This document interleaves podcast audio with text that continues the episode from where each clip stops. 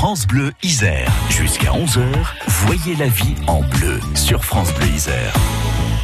Question-réponse en prévision de la fin de l'année, de la prochaine rentrée. Eh bien, on s'intéresse aux allocations logement étudiants avec la CAF de Grenoble. Certains étudiants s'apprêtent à rendre leur logement, parfois de façon définitive, parfois c'est juste le temps des vacances et ils vont le réintégrer à la rentrée.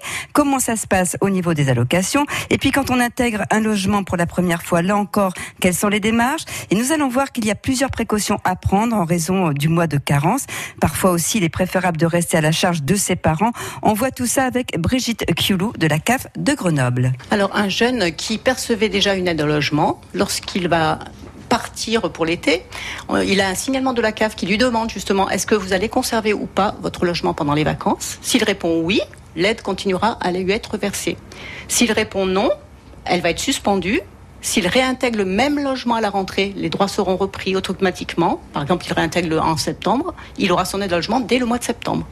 S'il change de logement, il faudra qu'il reformule une demande d'aide de logement.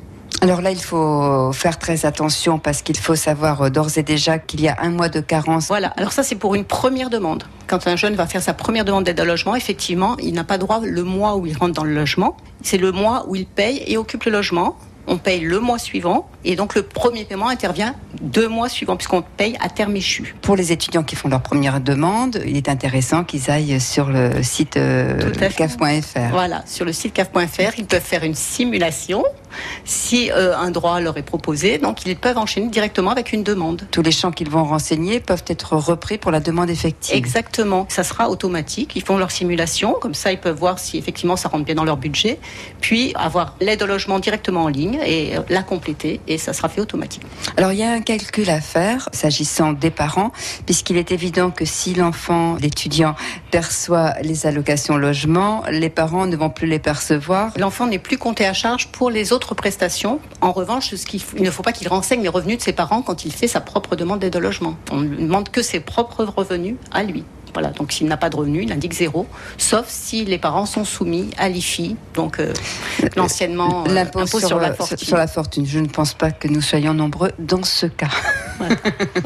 Comment ça se passe pour les étudiants qui sont en colocation pour les allocations logement? Alors là, ils peuvent faire chacun leur demande d'aide au logement, mais l'aide sera proratisée en fonction du montant du loyer que chacun paye. S'ils sont 2, le loyer sera divisé par 2. S'ils sont 3, le loyer sera divisé par 3. Et en fonction du montant réglé, ils auront une aide adaptée à ce montant. Et quand les jeunes changent de département? Alors là, il faut qu'ils signalent leur nouvelle adresse à leur ancienne caisse d'allocation familiale. Voilà, et automatiquement, leur dossier sera transmis à la nouvelle caisse. D'autres choses à ajouter? Alors, il y a une ligne dédiée, oui, pour les étudiants, une ligne téléphonique qui est le 0810 29 29 29. Donc là, il peut avoir plein d'informations, plein de renseignements. 0810 29 29 29, un numéro accessible du lundi au vendredi de 9h à 17h au prix d'un appel local depuis un poste fixe, si ça existe encore. Et pour rappel, donc, si vous êtes étudiant, que vous quittez votre logement pendant l'été et que vous le reprenez à la rentrée, vous en informez la CAF en répondant tout simplement au questionnaire qu'elle vous a adressé. Les allocations logement vous seront reversées quand vous reprendrez votre logement. Avant de faire votre demande d'allocation, attention, vérifiez ce qui est le plus avantageux. Restez à la charge de vos parents ou pas. Sachant que si vous percevez des allocations logement à votre nom, vos parents ne vont plus bénéficier de prestations de la CAF pour vous. Dernière chose importante, la carence. Quand vous louez un logement, les allocations ne sont versées que pour le mois suivant et ce, à terme échu. Alors, une petite astuce, eh bien, débutez votre location à la fin du mois. Par exemple, le 27 août, vous allez payer quelques jours de loyer, mais vous bénéficierez des allocations dès le mois de septembre. Tous ces conseils sont à retrouver sur francebleu.fr. La vie en bleu à retrouver.